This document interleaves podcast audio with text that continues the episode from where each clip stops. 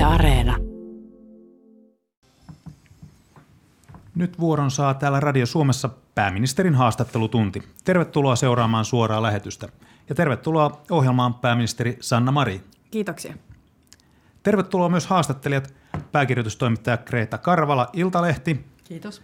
Pääkirjoitustoimittaja Anna-Liina Kauhanen, Helsingin Sanomat. Kiitos. Ja päätoimittaja Jussi Virkkunen, Kansan uutiset. Kiitos. Minä olen Ari Hakahuhta. Lähetys tulee pääministerin virka-asunnosta Helsingin kesärannasta. Aloitetaan pääministeri ruoan ja bensiinin hinnoista. Toki muutkin hinnat ovat nousseet huippuvauhtia. Aikooko hallitus lievittää jotenkin hintojen nousun vaikutuksia kansalaisille? Hintojen nousun kallistuminen niin energiaosalta, asumisen osalta, ruoan osalta kurittaa kansalaisia tällä hetkellä kovasti ja osuu erityisesti pieniä keskituloisten kukkaroon. Ja kyllä hallitus on valmis tätä tilannetta katsomaan ja varmasti budjettiriihessä tulemme tekemään päätöksiä, jolla pyrimme hintojen alentamiseen. Hintojen noususta ja inflaatiosta siis jatkaa Kreeta Karvala Iltalehdistä. Niin sanoitte jo aiemmin, että hallitus on syksyllä varmis tarkastelemaan näitä verojen kevennyksiä. Kenelle ne kohdistuisivat? Mikäli puhumme ansiotuloverokevennyksestä tai tuloverokevennyksestä ylipäätänsä, niin kyllä nämä pitää kohdentaa ennen muuta pieniä keskituloisiin ihmisiin, heihin, jotka eniten tästä tilanteesta kärsivät. Parempi osaisilla on enemmän puskuria hintojen nousua vastaan, mutta sen lisäksi, että me tarkastelemme tietenkin tätä verokysymystä ihmisten tulovero osalta, niin kyllä meidän pitää myös etsiä muita keinoja, joilla hintoja saataisiin painettua alaspäin. Ja tässä tarvitaan myös eurooppalaista yhteistyötä. Me emme yksin Suomena pysty energiahintoja ratkaisemaan, mutta yhdessä eurooppalaisesti voimme tähän etsiä ratkaisuja. Sanokaa joku konkreettinen keino. No esimerkiksi yksi sellainen konkreettinen keino, josta on paljon puhuttukin myös Eurooppa-neuvostossa, on esimerkiksi energian yhteisostot, joilla voitaisiin sitten painaa näitä hintapiikkejä alaspäin. Mielestäni tämä koko energiamarkkina pitäisi tarkastella hyvin eri tavalla kuin tähän asti olemme tarkastelleet. Me näemme, että kaasun hinta nostaa koko energiasektorin hintatasoa ja meidän pitää löytää keinoja, joilla voisimme tehdä irti kytkentää tästä kaasun energiahintoja nostavasta vaikutuksesta näihin veron, veronkevennyksiin. Tässä on ekonomisteilta tullut avauksia, jossa on hieman kritisoitu ajatuksia, että vero, ver, ei pitäisi laskea ver, veroja, koska he saattaisivat, ne saattaisi itse asiassa, ää, itse asiassa pahentaa tätä inflaatiota, niin onko, miten hallitus suhtautuu tähän? Mielestäni tämä on varteutettava huoli ja meidän pitää ennen muuta katsoa tätä ajoitusta. Missä vaiheessa on oikea aika tehdä esimerkiksi verotukseen liittyviä ratkaisuja. Jos me olemme liian etukäteisesti liikkeellä, niin pahimmassa tapauksessa vain itse kiihdytämme inflaatiota, hinnat edelleen nousevat, se vaikeuttaa ihmisten tilannetta ja samalla verotulojen alentaminen toisi valtion kassaan aivan tarpeettoman loven. Eli ajoitus on myös oikea kysymys tässä ja totta kai me myös katsomme tulevaa työmarkkinakierrosta ja pohdimme sitä, että millä tavalla voisimme tätä kokonaisuus ratkaista, tätä kokonaisyhtälöä ratkaista. Ei voi myöskään syntyä sellaista tilannetta, että meillä ikään kuin syntyisi semmoinen palkankorotuskilpailu, joka sitten romuttaisi pidemmällä aikavälillä Suomen kilpailukykyä. Hintojen nousu näkyy hyvin konkreettisesti bensapumpulla. Monessa Euroopan maassa hallitukset ovat puuttuneet myös markkinoiden toimintaan ja markkinahintoihin.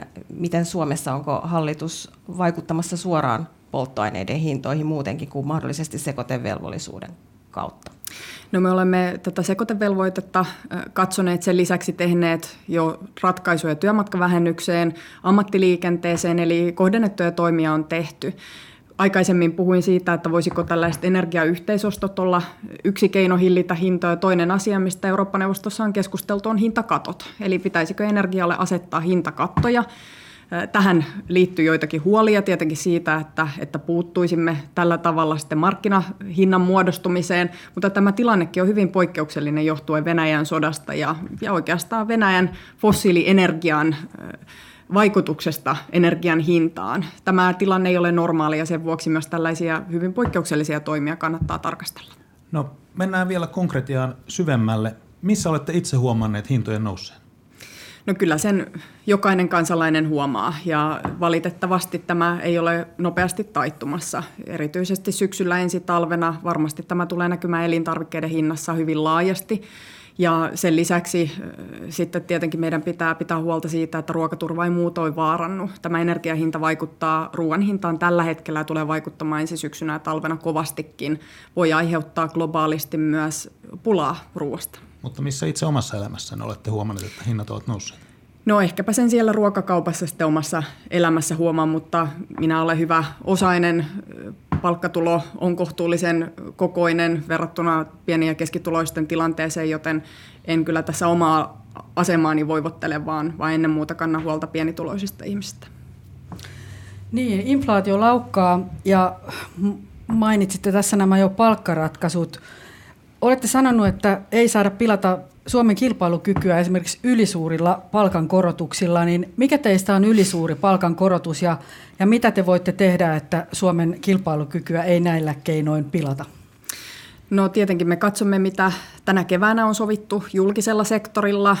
Mielestäni julkisen sektorin pienipalkkaiset ihmiset ansaitsevat palkankorotukset, ansaitsevat palkkaohjelman ja on tärkeää, että tämä ratkaisu on saatu aikaiseksi.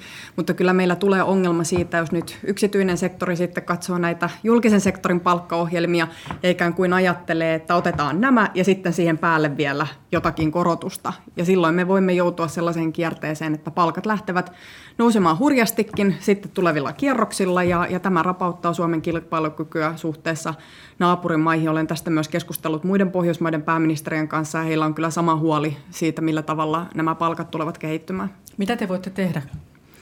No ehkäpä voisin lähettää viestiä toiveen siitä, että säilytetään palkkamalttia. Tällaisessa tilanteessa, joka on hyvin arvaamaton, me tarvitsemme tässä tilanteessa maltillisia palkkaratkaisuja. Taloustilanne ei näytä siltä, että se olisi kehittymässä kovin suotuisaan suuntaan päinvastoin, ja, ja meidän pitää omilla toimilla varmistaa se, että pidemmällä aikavälillä pärjäämme. Kunta-alalle luotiin juuri malli, joka tuo sille alalle teollisuuden palkkoihin nähden automaattiset korotukset viideksi vuodeksi. Hoitajien palkkaneuvottelut puolestaan on yhä kesken.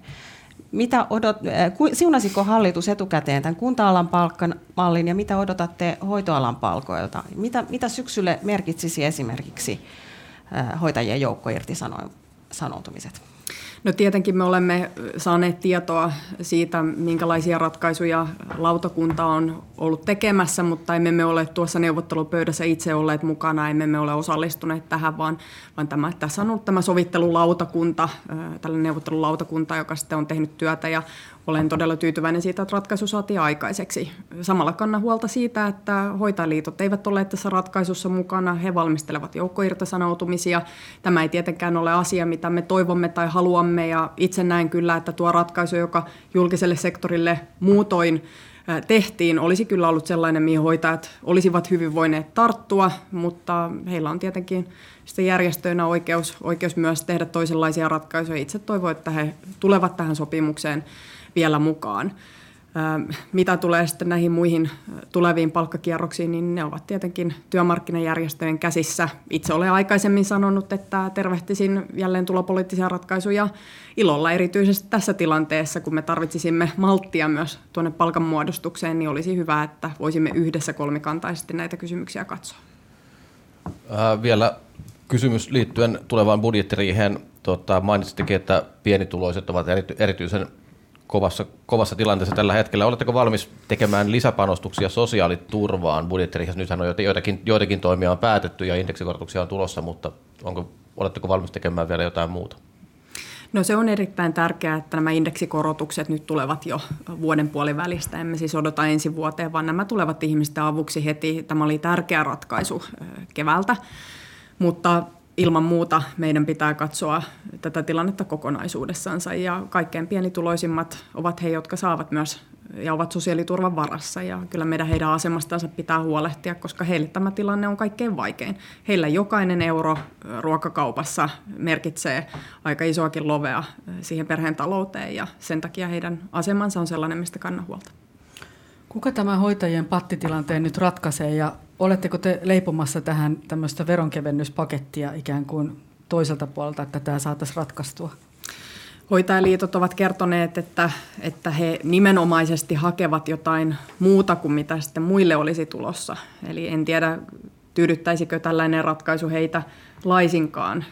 Tuloverokevennykset tietenkin kohdistettaisiin tuloluokkiin, eläkeläisille, palkansaajille ja kohdistuisivat sillä tavalla kuitenkin tasapuolisesti ja reilusti sitten kaikkien tietyssä tuloluokassa. En tiedä, tyydyttäisikö tällainen ratkaisu hoitajajärjestöä alkuunkaan. He ovat sanoneet, että he haluavat enemmän kuin muut. Budjettiriiheen valmistaudutaan hyvin epävarmoissa tilanteissa. Talous näyttää hyvin synkältä. Suomen velkakulutkin ovat nousussa. Millaisessa ilmapiirissä, miltä Suomen talous tällä hetkellä näyttää ja mitä esimerkiksi velkaantumiselle on nyt tehtävissä? No Suomi on pieni maa ja me olemme hyvin riippuvaisia tietenkin yleisestä talouskehityksestä ja sen vuoksi ehkä ennen muuta katsoisin eurooppalaisen talouden kehitystä, joka tällä hetkellä ei näytä mitenkään erityisen valoiselta. Kasvua on jonkin verran luvattu, mutta kyllä tämä inflaatio on meille yhteinen ongelma. EKP harkitsee korkojen nostoa. Tämäkin vaikuttaa tavallisten kotitalouksien tilanteeseen, asumisen kustannuksiin. Eli meillä on monta sellaista synkkää pilveä edessä, jotka vaikuttavat yhteiskuntien ja tavallisten ihmisten elämään hyvinkin monella tavalla. Ja kyllä tämä velkakestävyys on sellainen asia, mistä kannattaa kantaa huolta ja Suomi vielä kohtuullisesti pärjää. Meidän velkakestävyytemme on hyvä verrattuna moniin muihin maihin, mutta kun me katsomme monia Euroopan maita, niin siellä velkojen taso alkaa olla sellaista luokkaa, että korkomenojen kasvu kyllä tekee todella ison loven valtion talouksiin. Ja tämä asiasta pitää, pitää kantaa huolta ja yhteisiä ratkaisuja myös tarvitaan. Ihan lyhyesti vielä takaisin tähän hoitajien työkiistaan. Tota, jos hoitajien tämä joukkoirtisanomisuhka ei muulla keinoin ratkea, niin oletteko valmis harkitsemaan uutta niin sanottua potilasturvallisuuslakia? No tietenkin valtion tehtävä on huolehtia siitä, että suomalaiset ihmiset saavat hoitoa kaikenlaisissa tilanteissa. En itse tietenkään ole se ministeri, joka, joka tästä vastaa, mutta hallitus yhdessä tietenkin haluaa huolehtia siitä, että potilasturvallisuus ei missään kohtaa, kohtaa vaarannu. Toivon, että tämän kaltaisiin lainsäädännöllisiin keinoihin ei jouduttaisi turvautumaan, vaan sopimukset saataisiin aikaiseksi, mutta tarvittaessa totta kai meidän velvollisuutemme on huolehtia se, että ihmiset saavat hoitoa ja potilasturvallisuus ei vaarannu. No katsotaan vielä tätä ä, inflaatio yhdistettynä palkkaratkaisun syksyn neuvotteluihin tilannetta. Esimerkiksi SAK on esittänyt, että kilpailukykysopimuksessa 2017 siirretyt sosiaalivakuutusmaksut, jotka siirrettiin työnantajilta työntekijöille, pitäisi nyt siirtää takaisin työnantajille. Se helpottaisi palkansaajien tilannetta. Lämpenettekö tällaisella ajatuksella? Se varmasti helpottaisi palkansaajien tilannetta, toisaalta se vaikuttaisi työnantajien tilanteeseen, eli, eli emme me tuollaisesta ole hallituksessa keskustelleet. Ehkä ennen muuta haetaan ratkaisuja sitten jotakin muuta kautta. Eli työmarkkinat keskenään? Tai sitten tämä veroale? No verotus on valtion keino tulla tavallisten ihmisten avuksi, kun hinnat nousevat, niin silloin se tarkoittaa lovea ihmisten kukkaroon, kotitalouksien kukkaroon ja sitä voidaan sitten helpottaa esimerkiksi veronkevennysten kautta, mutta ne pitää kohdistaa oikein niin, että ne tulevat juuri heille, jotka niitä tarvitsevat. Ei meillä ole mitään tarvetta valtion kassaa pienentää sen vuoksi, että antaisimme hyvätuloisille ihmisille lisää rahaa heillä ehkä se tarve ei kuitenkaan ole suuri, vaan kyllä se tarve on suurin siellä pieniä ja keskituloisilla.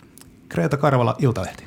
Viittasitte jo tuossa siihen, että maat velkaantuvat, monet maat velkaantuvat kovaa vauhtia ja taloustutkijat ovat jo epäilleet, että Italia tippuu muun EUn, EUn syliin, niin miten Suomen hallitus tämmöiseen mahdollisiin tuleviin pelastusoperaatioihin suhtautuu? No Italian talous on sellaisen talouden kokoinen, että, että ei meillä ole mitään mahdollisuutta tai edellytyksinä yhdessä Italian taloutta pelastaa. Että kyllä tämä, tämä on kysymys, joka pitää pyrkiä jotakin muuta kautta ratkaisemaan kuin sitä kautta, että maa esimerkiksi ajautuisi sellaiseen tilanteeseen, että ei selviäisi vaikkapa korkomenoistansa. En, en usko, että, että tuollainen pelastusoperaatio olisi mahdollinen, jos sellainen tilanne tulisi. Käsitellään tässä kohdassa nyt sitten tätä EU-velka-asiaa pikkaisen laajemmin ja Jussi Virkkunen, Kansauutiset. Joo, tota, itse asiassa, ää, no otetaan, jos ottaa tällaisella kysymyksellä, niin tässä käsiteltiinkin tätä Italian velkaa, mutta tuota, millaista finanssipolitiikkaa EU:ssa nyt sitten pitäisi harjoittaa, minkälaista, minkälaisia toimia valtioilta yhteis, mahdollisesti yhteis, toimia valtiolta pitäisi nyt tulla? No, me voimme tehdä monenlaisia toimia. Kaikki ei ole pelkkää taloutta, vaan, vaan monta sellaista asiaa, mikä vaikuttaa talouteen ja vaikkapa energiahintaan. Ensimmäisenä meidän pitäisi saada Ukrainan sota loppumaan. Meidän pitää tukea Ukrainaa, toimittaa sinne aseita, toimittaa sinne apua, asettaa kovempia sanktioita niin, että tämä sota loppuisi. Ja sitä kautta me kaikki olisimme taloudellistakin paremmassa tilanteessa. Eli tämä on niin kuin ensimmäinen asia. Ja, ja sen lisäksi me voimme tehdä toimia toivottavasti yhdessä energiahintojen laskemiseksi ja olen avoin kaikille ehdotuksille, mitä, mitä tältä osin esitetään myös näille hintakatoille, vaikka ne ovat hyvin poikkeu- olisivat hyvin poikkeuksellisia. Jotakin sellaista, mitä me emme ole tehneet, niin kuitenkin näihin pitää olla myös valmiutta kaikenlaisiin toimijoilla tätä energiahintaa saataisiin alaspäin. Me keskustelemme tällä hetkellä myös siitä, millä tavalla globaalia ruokaturvaa voidaan miten siitä voidaan yhdessä huolehtia, koska meillä on olemassa mahdollisia tulevia erittäin vaikeita kriisejä, jos esimerkiksi Afrikan ruokaturva järkkyy, ihmiset näkevät nälkää, sitä kautta tulee väkivaltaisuuksia, konflikteja, muuttoliikettä, joka kohdistuu todennäköisesti Eurooppaan. Eli kyllä meillä on niin todella vaikeita, isoja kysymyksiä edessä, jota meidän pitää pystyä yhdessä ratkomaan. Ja, ja on mahdollista, että me tarvitsemme hyvin poikkeuksellisiakin toimia, jotta näistä vaikeista ajoista selviämme. Anna-Liina Kauhanen, Helsingin Sanomat. Kuten sanotte, Euroopan unionin talouspohja täytyy miettiä mitä pikimitin selvästi, selvästikin uudestaan. Tarkistaisin vielä, mitä mieltä olette yhteisvelasta. Kun korona-elpymispakettia päätettiin, hallitus Suomessa piti ratkaisua kertakaikkisen ainutkertaisena. Oletteko nyt valmis miettimään uudemman kerran, varsinkin kun Ukrainaakin tässä jälleen rakennetaan ja rahoitetaan mallia, joka olisi ikään kuin elpymispaketin toisinto, jos EUn ottamaa velkaa, jotka, jonka jäsenmaat takaavat yhdessä. Emme me ole valmiita avaamaan rahoituskehyksiä, emmekä me halua toista elpymisvälineen kaltaista välinettä. Itse asiassa meillä on tällä hetkellä tuo elpymisväline käytössä ja onneksi on. Se tulee nyt oikea-aikaisesti tähän taloustilanteeseen nähden ja on myös tärkeää, että noiden varojen kautta, jotka olemme aikaisemmin yhdessä päättäneet, voidaan tehdä vaikkapa energiasiirtymää irti fossiilisista kohti uusiutuvia. Sekin helpottaa tätä tilannetta, joskin vaikutukset eivät ole välittömät, vaan, vaan nämä vaativat investointeja ja sitten tulevat myöhemmin meidän avuksemme. Mutta on hyvä, että meillä on nyt tuo väline käytössä. Me emme tarvitse uutta elpymisvälinettä. Ei se tätä tilannetta ratkaise, ei se ratkaise inflaatiota tai tätä hintojen nousua, vaan siihen tarvitaan muunlaisia työkaluja. Mitä tulee Ukrainan jälleenrakennukseen, niin itse ajattelen samoin kuin monet kollegat Euroopassa, että Venäjällä on suurin vastuu myös taloudellisesti Ukrainan jälleenrakennuksen osalta. Meillä on tällä hetkellä valtava määrä varoja jäädytettynä, erilaisten venäläisten tahojen varoja jäädytettynä. Minun mielestäni meidän pitää katsoa, onko olemassa lainsäädännöllisiä välineitä, joilla nämä varat voidaan ohjata Ukrainan jälleenrakennukseen. Venäjälle pitää ehdottomasti koitua tästä tiukat taloudelliset seuraukset ja, ja heidän pitää kantaa vastuu Ukrainan jälleenrakennuksen rahoituksesta.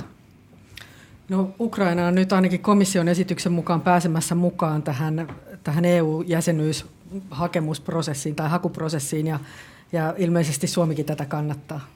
Kyllä, me kannatamme sitä, että Ukraina ja myös muita maita pääsisi tähän jäsenyysprosessiin. Se ei tarkoita sitä, että nämä maat olisivat huomenna EU-jäseniä.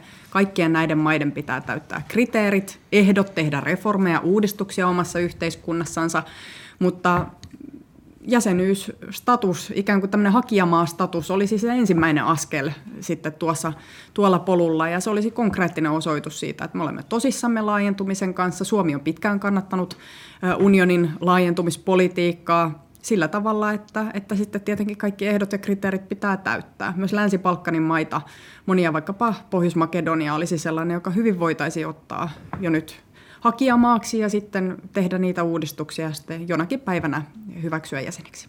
No, mitä voidaan tehdä sellaisille maille, jotka eivät ole EU-jäseniä, eivät ole NATO-jäseniä, jotka kokevat tämän, tämän kaltaista uhkaa ja hyökkäyssotaa nyt kuin Ukraina? Mitä, mitä jatkossa voidaan tehdä, että tämä ei toistu tai tapahdu jossain muualla? No sanoisin näin, että ei EU-jäsenyyden tarkoitus, eikä, eikä voi ajatella niin, että, että EU-jäsenyys olisi ikään kuin tämmöinen turvatakuu. Tietenkin EU-ssa artikloissa on myös, myös tähän liittyen eväitä 42.7, joka takaa sen, että jos johonkin jäsenmaahan hyökätään tai kohdistetaan aggressiota, muut jäsenmaat ovat velvoitettuja auttamaan, mutta, mutta ei se EUn tietenkin, tietenkään tarkoitus ole se, että, että sillä ikään kuin suojattaisiin, että mitään tällaista, tällaista ei tapahdu, mutta sitten, sitten meidän pitää pyrkiä esimerkiksi Ukrainan sodan osalta olemaan niin tiukkoja ja vahvoja ja yhtenäisiä niin, että Venäjä ei tuota sotaa voita, että se häviää sodan ja sitä kautta voimme myös ehkäistä tulevia konflikteja. Jatketaan vielä EUsta. Anna-Liina Kauhanen, Helsingin Sanomat. EU-puheenjohtajamaan Ranskan presidentti Emmanuel Macron ajaa Eurooppaan uudenlaista poliittista mallia, uudenlaista poliittista yhteisöä EUn rinnalle. Mistä mallissa mielestänne oikein on kyse ja miten Suomi siihen suhtautuu? No, tämä aloite, minkä presidentti Macron on tehnyt, se on vielä ehkä hieman hahmottumaton, epämääräinenkin. Meillä ei ole siihen vahvaa kantaa. Ehkä siinä on ajateltu näin, että se voisi olla vaihtoehto sitten tälle jäsenyysprosessille sille, että, että joitakin maita otetaan hakijamaiksi ja sitten he sitä kautta etenisivät kohti EU-jäsenyyttä. Tämä on ollut Ranskalle vaikea kysymys, ikään kuin tämä laajentumispolitiikka. Ehkä tällä aloitteella on sitten haettu sitä, että olisi joku vaihtoehtoinen reitti eteenpäin. Ei meillä ole siihen vahvaa kantaa. En sitä torju, mutta näkisin kuitenkin, että ehkä on parempi käyttää näitä meidän olemassa olevia rakenteita ja prosesseja ja niiden kautta edetä. No jos katsotaan tätä tilannetta nyt vähän laajemmin, niin EU-porstuassa alkaa olla todella ahdasta, eli ehdokas jäsenyyttä tarjotaan todennäköisesti Ukrainalle ja Moldovalle. Sitten siellä on neuvottelut aloittamatta Pohjois-Makedonian ja Albanian osalta. Sitten Bosnia, Herzegovina ja Kosovan neuvottelut, Kosovon neuvottelut ovat jumissa. Serbian ja Montenegron pysähtyneet. Miten tällainen tilanne niin ratkaistaan, että siellä on porstuassa paljon väkeä, joiden asiat eivät juurikaan etene? No siellä on monenlaisia maita, joista osa olisi valmis tähän jäsenyysprosessiin, sen aloittamiseen, Pohjois-Makedonia, Albania, Ukrainaa ja, ja Moldovaa myös komissio esittää nyt osaksi tätä prosessia. Me voimme näitä tukea ja olemme esimerkiksi aikaisemmin tukeneet juurikin vaikkapa Pohjois-Makedonian pääsyä jäsenyysprosessiin Länsi, Länsi-Balkanin maista ja myös, myös Albaniaa. Ja sitten siellä on maita, jotka eivät kertakaikkisesti vielä ole sellaisessa tilanteessa, että he voisivat tähän jäsenyysprosessiin tulla ja, ja näiden maiden osalta siellä pitää tehdä reformeja ja uudistuksia ennen kuin sitten edes voisi tulla tähän hakijamaa tilanteeseen. Mutta kyllä näihin liittyy myös tietenkin geopoliittisia kysymyksiä, mistä Karvalakin tässä aikaisemmin kysyi EU-jäsenyyden. Se perimmäinen tarkoitus ei ole se, että, että sillä ei, niin kuin ikään kuin ennaltaehkäistäisiin konflikteja. Ehkäpä NATO on sitten organisaationa enemmän tämän kaltainen puolustusliitto, jonka tehtävä on, on varmistaa, että, että maihin ei hyökätä. EUlla on hyvin erilainen funktio, mutta on tunnustettava se, että kyllähän tietenkin kaikkiin näihin kysymyksiin liittyy myös geopoliittisia ulottuvuuksia. Sekä Venäjä että Kiina hakevat asemaa Euroopasta ja, ja pyrkivät vaikuttamaan monien maiden toimintaan. Ja jos me Eurooppana sitten emme anna niitä toivon näköaloja, näköaloja eteenpäin jonakin päivänä esimerkiksi päästä unionin jäseneksi, niin kansalaiset voivat kääntyä sitten toiseen suuntaan. Eli on näillä myös geopoliittisia ulottuvuuksia ilman muuta. Selkeytetään nyt vielä yhdellä kysymyksellä tilannetta, eli keiden äm, jäsenyyttä EU-hun joko lyhyemmällä tai pidemmällä aikavälillä Suomi nyt tukee siis Ukraina, Moldova, mitkä muut maat? Pohjois-Makedonia ja Albania, jotka tuossa aikaisemmin mainitsin. Kyllä, eli näillä mailla on Suomen tuki. Näillä mailla on Suomen tuki siihen, että ne voisivat päästä jäsenyysprosessiin ja sitten kaikkien näiden maiden pitää tehdä kaikki ne reformit ja täyttää kaikki kriteerit. Ei ole mitään oikotietä ikään kuin EU-jäseneksi, mutta, mutta nämä maat voisivat päästä tuohon jäsenyysprosessin alkuun, sitten tehdä reformeja. Esimerkiksi Ukrainassa on kova tahto tehdä reformeja, uudistaa yhteiskuntaa, varmistaa oikeusvaltiokehitys, kitkeä korruptiota, tehdä kaikki ne uudistukset. Ja kun itsekin olen keskustellut niin Ukrainan pääministerin kuin presidentin kanssa, niin kyllä siellä on vahva tahto nimenomaisesti päästä jonakin päivänä EU-jäseneksi ja tehdä kaikki ne uudistukset, mitkä ovat välttämättömiä. Hyvä. Nyt vielä lyhyesti EUsta ja sen jälkeen vaihdetaan teemaa. Jussi Virkkunen, kansanuutiset jatkaa. Tota, joo, ottaisin vielä kiinni itse asiassa, jos on Porstuassa porukkaa odottamassa, niin on kyllä siellä tota, talossa sisälläkin, EU-talossa, niin tota, erityisesti Unkari on, on toiminut aikamoisena no, kansankielellä häirikkönäkin, niin tota, kun, koska moni päätös vaatii yksimielisyyttä, niin Unkari on blokannut niitä aika tehokkaasti. Ää, on noussut esiin ajatus, että muutettaisiin sääntöjä siihen suhtaan, että tulisi lisää määräenemmistöpäätöksiä EU, EU-ssa tehokkuuden nimissä. Miten Suomi tähän suhtautuu? No ehkäpä nyt juuri ei ole oikea aika lähteä avaamaan perussopimuksia. Sinänsä se, että määräenemmistöpäätöksiä lisättäisiin, niin, niin se voisi olla ehkä ihan tarpeellinenkin asia pidemmällä aikavälillä, mutta sanotaan näin, että nyt tällä hetkellä on niin paljon näitä muita haasteita, että, että kyllä meidän pitää keskittyä aika konkreettisiin asioihin ratkaisemaan näitä, eikä ehkä käymään tällaista perussopimusneuvottelua, joka todennäköisesti ei johtaisi kovin kummoisiin tuloksiin. Äh, ihan lyhyesti tähän vielä, milloin sitten olisi sopiva hetki avata niitä perussopimuksia, kun tuntuu, että ne ei ole koskaan oikea hetki? No kyllä näitä perussopimuksia myös on uudistettu ja, ja avattu ja neuvoteltu, mutta ehkäpä nyt keskellä, keskellä sotaa Euroopassa ja ruokakriisi oven takana ja, ja myös taloudellisesti vaikeat ajat, niin kyllä käyttäisin nyt EUn aikaa johonkin muuhun kuin perussopimusten hinkkaamiseen. Olisiko EUsta vielä joku lyhyt kysymys vai siirretäänkö sitten EU- ja Suomi-asiaan, eli ilmastonmuutokseen ja sen torjuntaan. Olisin halunnut vielä, kun johdatte Eurooppa-politiikkaa Suomessa, niin ihan semmoisen Suomen Eurooppa-linjan tiivistyksen, kun sanotaan, että Suomi toimii nykyisin vähän jarrumiehenä, ei käy perussopimusten avaaminen ja määräenemmistöpäätöksetkin ovat vähän kiikun kaakun, niin tota, tässä eletään kuitenkin Kiinan ja Yhdysvaltojen puristuksessa ja sodan keskellä, niin miten EUsta saadaan tehokkaampi? Mitä EUta Suomi ajaa?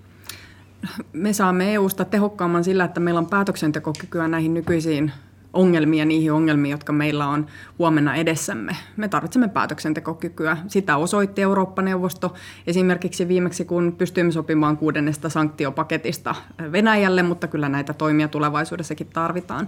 Kun olen Eurooppa-neuvoston työskentelyä seurannut nyt pääministerinä muutaman vuoden ajan, niin, niin siellä on aina tietty määrä asioita, jotka, jotka mahtuvat ikään kuin agendalle. Ja kun näen, kuinka isoja haasteita meillä Eurooppana on, näiden nykyisten kriisien, niiden oven takana olevien kriisien osalta ja, ja sitten niiden tarpeiden osalta, mitä meillä on tulevaisuudessa. Ei pidä olla naivia ajatella, että nämä vaikeudet, mitkä meillä nyt ovat, niin nämä ovat ainoat vaikeudet. Meillä on tulossa tulevia vaikeuksia, jos me emme pysty Eurooppana vaikka varautumaan siihen, että me olemme kyvykkäitä, osaavia, osaavia digitalisaatio uusien teknologioiden osalta, että meillä on myös omaa tuotantoa, niin nämä kaikki ongelmat ovat meidän ovellamme tuota pikaa. Ja sen vuoksi itse kyllä keskittyisin niin konkreettisten asioiden hoitamiseen, enkä täyttäisi sitä Eurooppa-neuvostoagendaa ja pöytää ikään kuin sitten tällaisilla niin periaatteellisilla kysymyksillä, jotka ovat tärkeitä, mutta meillä on kyllä akuutteja asioita, joita pitää ratkaista.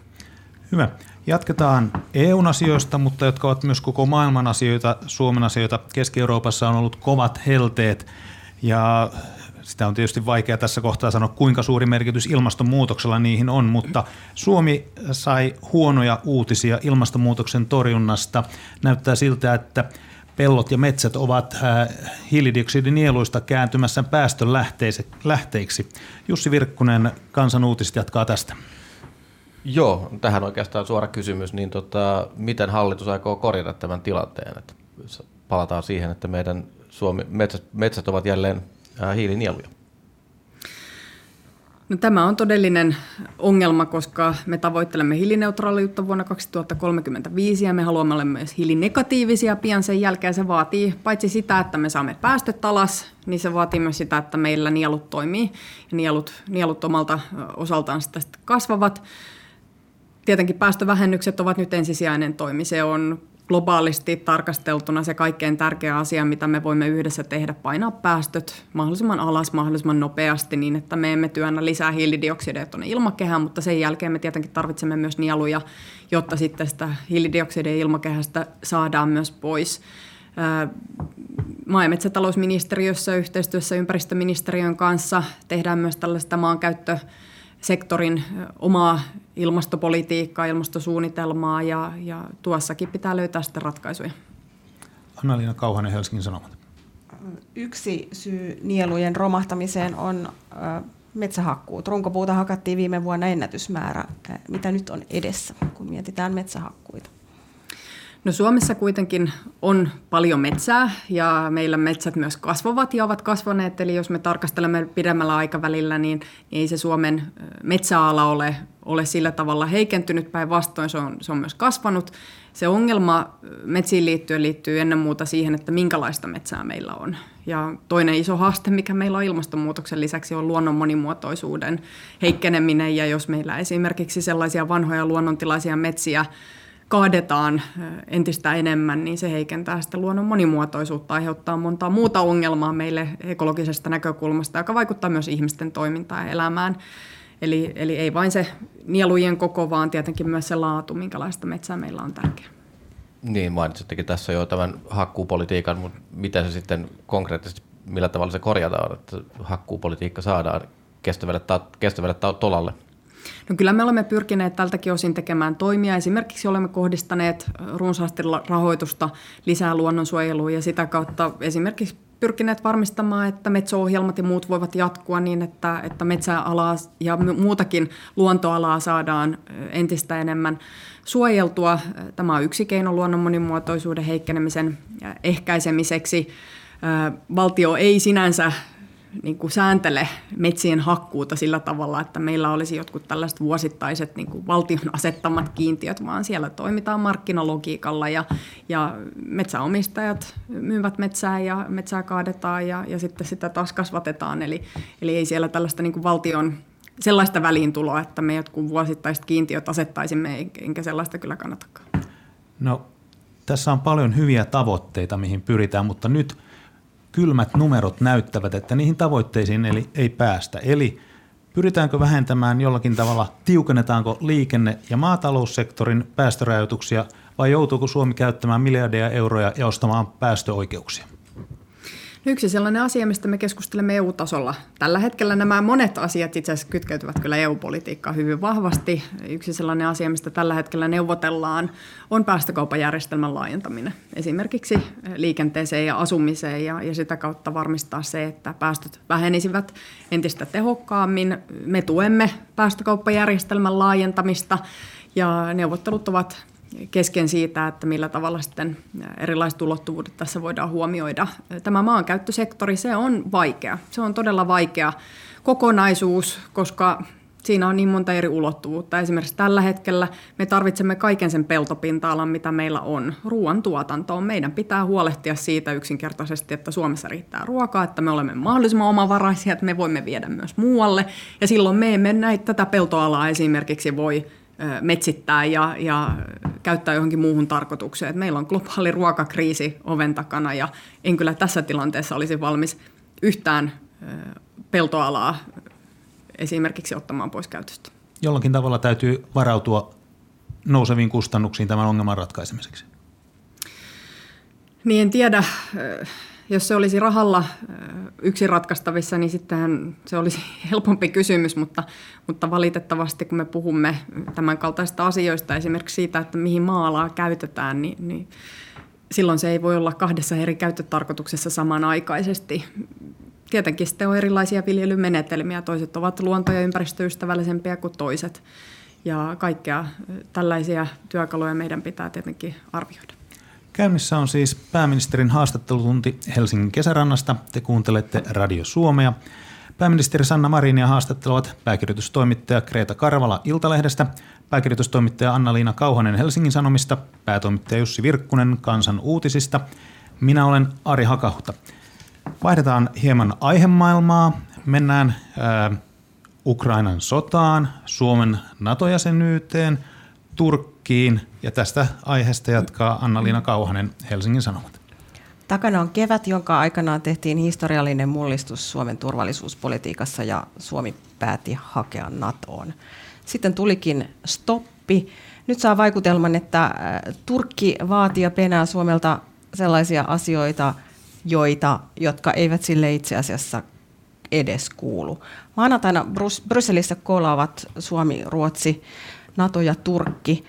Mitä näiltä neuvotteluilta odotatte ja millaisten paineiden keskellä nyt neuvotellaan, kun Naton huippukokoukseen Madridissa on puolitoista viikkoa? Olisi todella tärkeää, että neuvotteluratkaisu saataisiin aikaiseksi, että pääsisimme eteenpäin tässä prosessissa.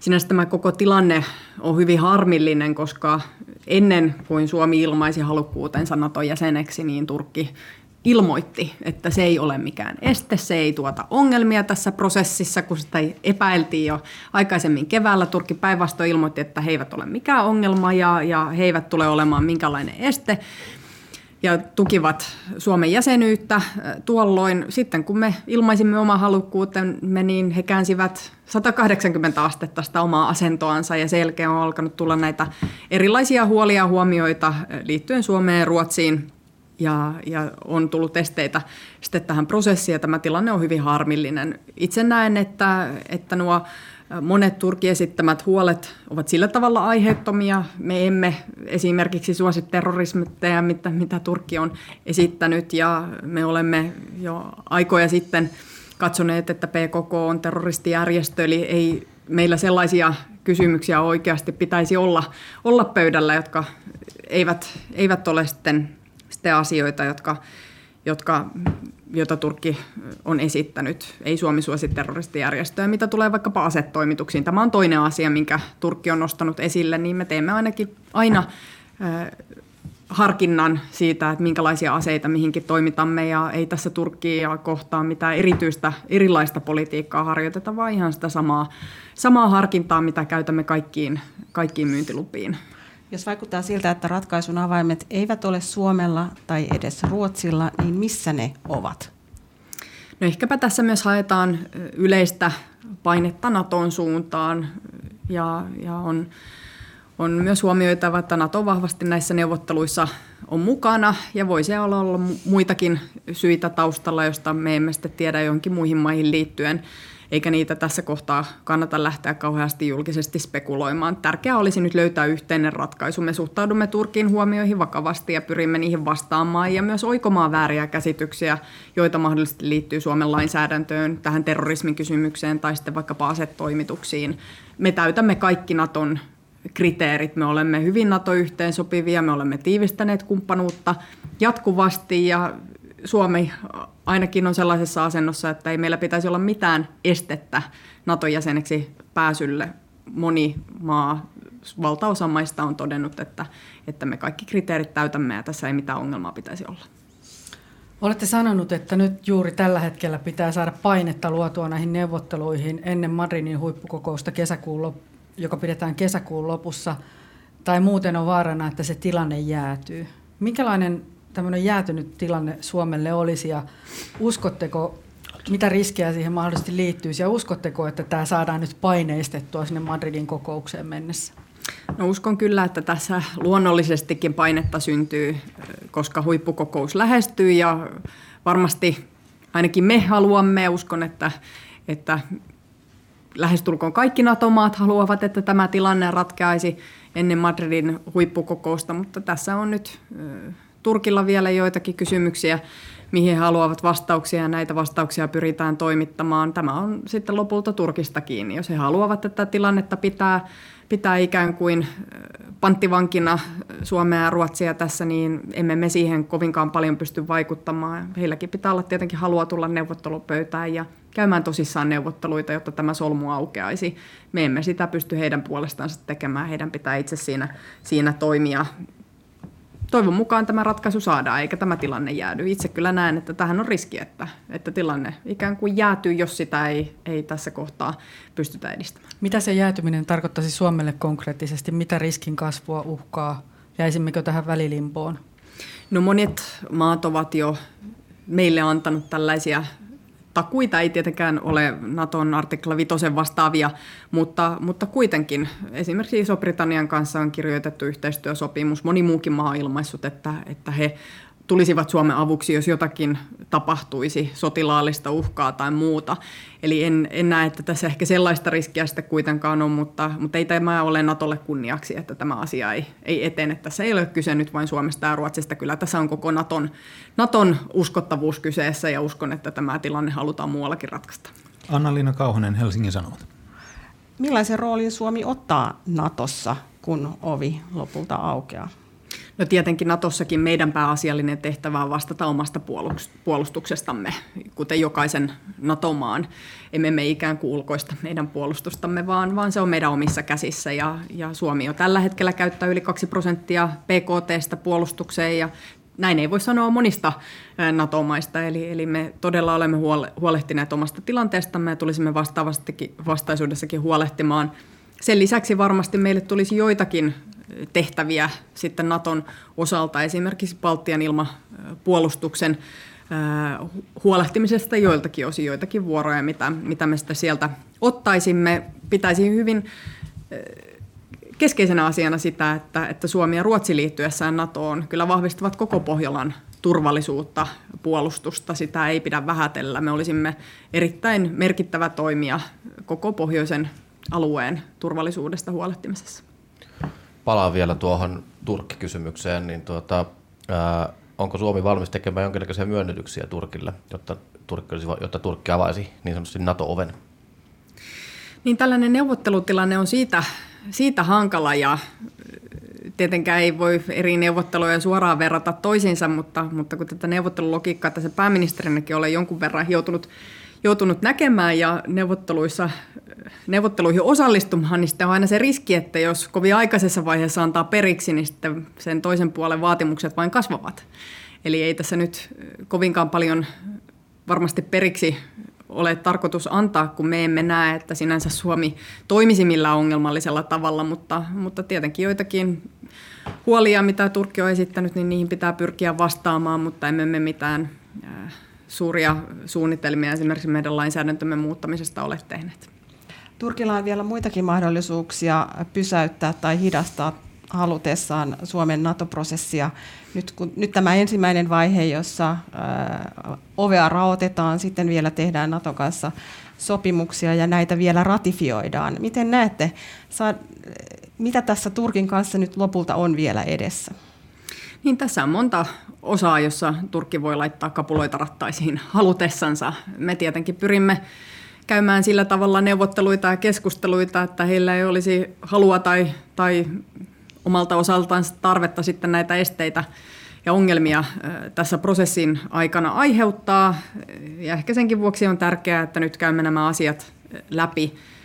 En pidä järkevänä sitä, että, että ikään kuin lähtisimme sitten näihin erilaisiin vaatimuksiin heti, heti antamaan periksi, vaan, vaan käydään nyt näitä asioita yhdessä läpi, neuvotellaan ja katsotaan, mihin se johtaa. Tässä on monta vaihetta, missä, missä Turkki voi aiheuttaa hankaluuksia halutessa.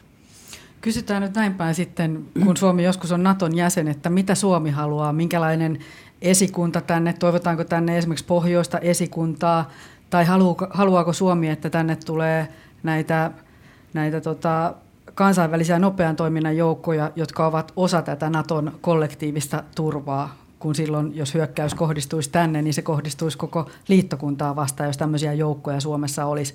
Niin, niin tarviiko Suomi tällaisia joukkoja tai mitä, mitä me Natosta haluamme?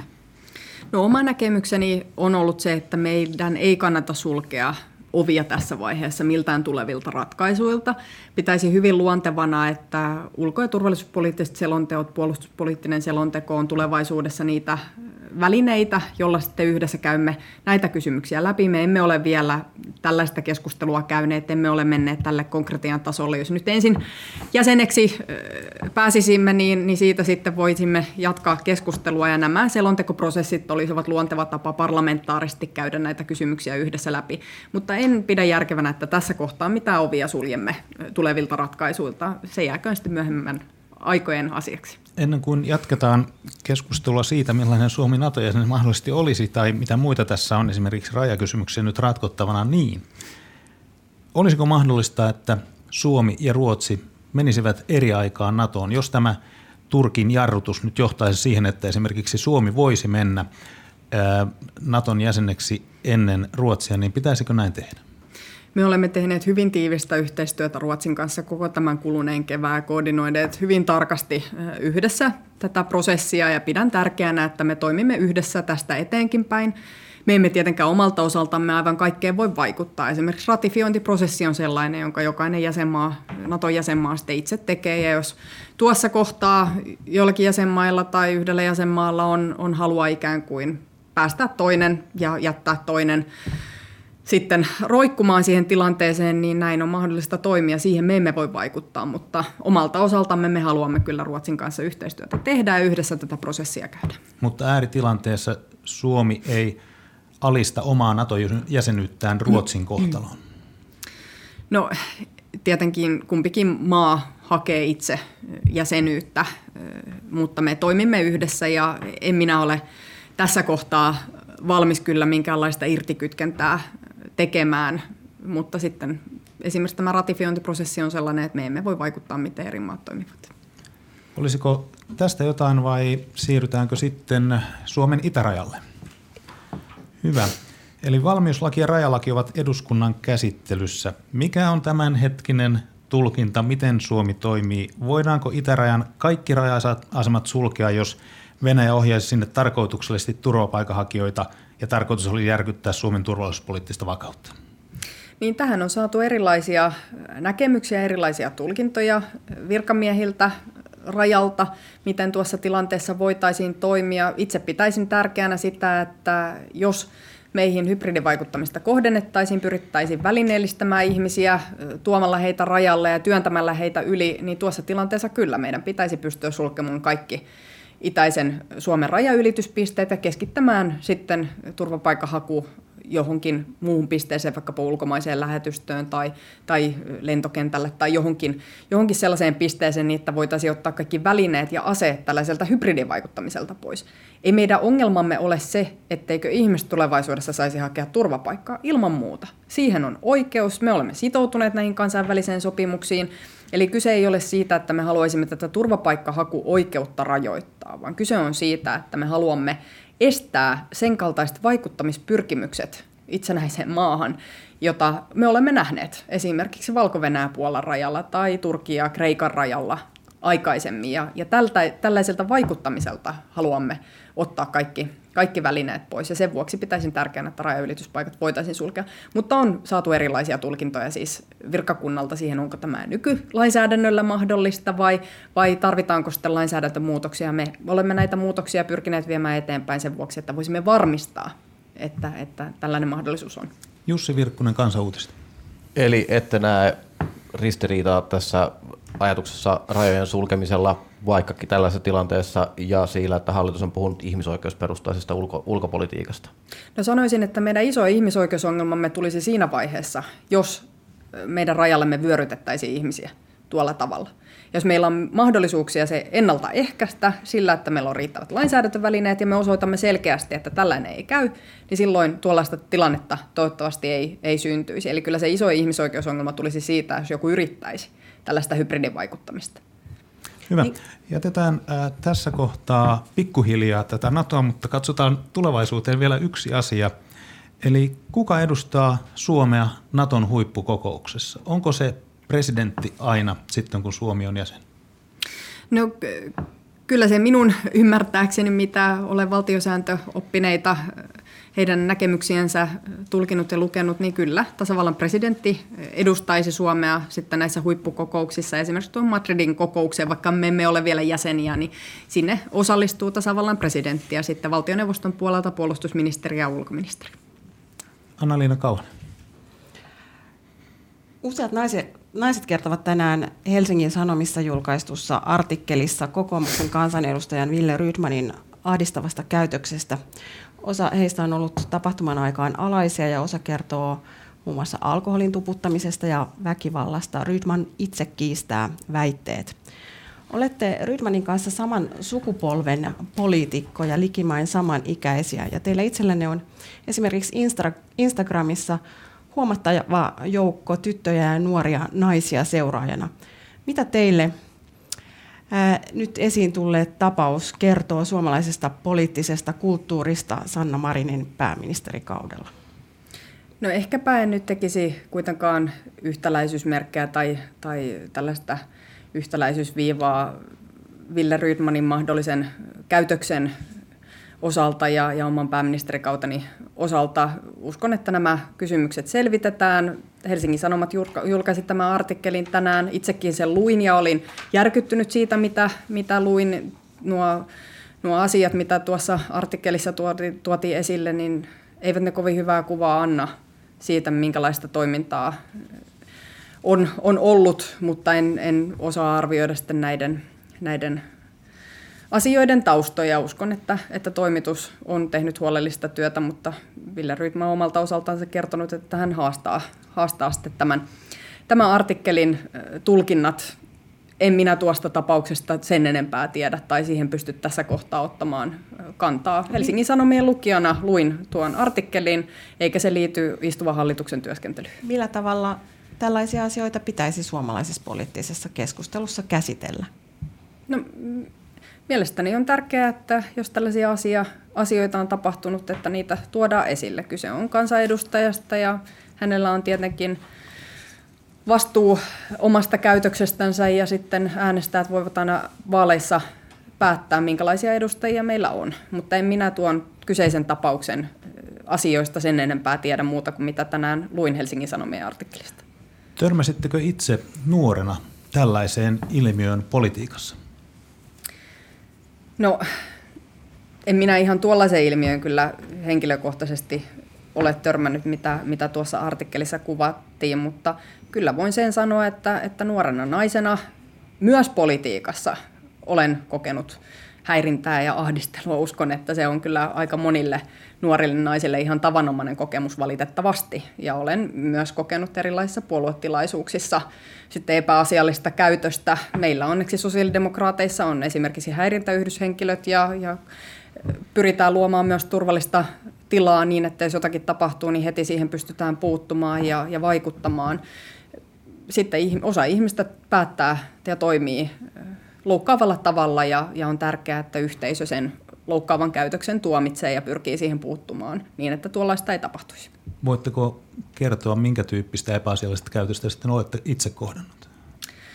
No en pääministerikaudellani ole, ole kohdannut. Tietenkin tämä asema myös suojelee ja, ja minua ehkä kohdellaan asemankin vuoksi eh, eri tavalla – totta kai sosiaalisessa mediassa ja tuolla sähköisessä maailmassa nyt leviää kaiken näköisiä juttuja, mutta, mutta, mutta fyysisesti en, en tietenkään pääministerikaudella ole joutunut tällaista kohtaamaan, mutta kyllä uskoisin, että aika moni moni nuori nainen tai ylipäätänsä nainen ja erityisesti nuoremmalla iällä on kohdannut ihan kaikenlaista.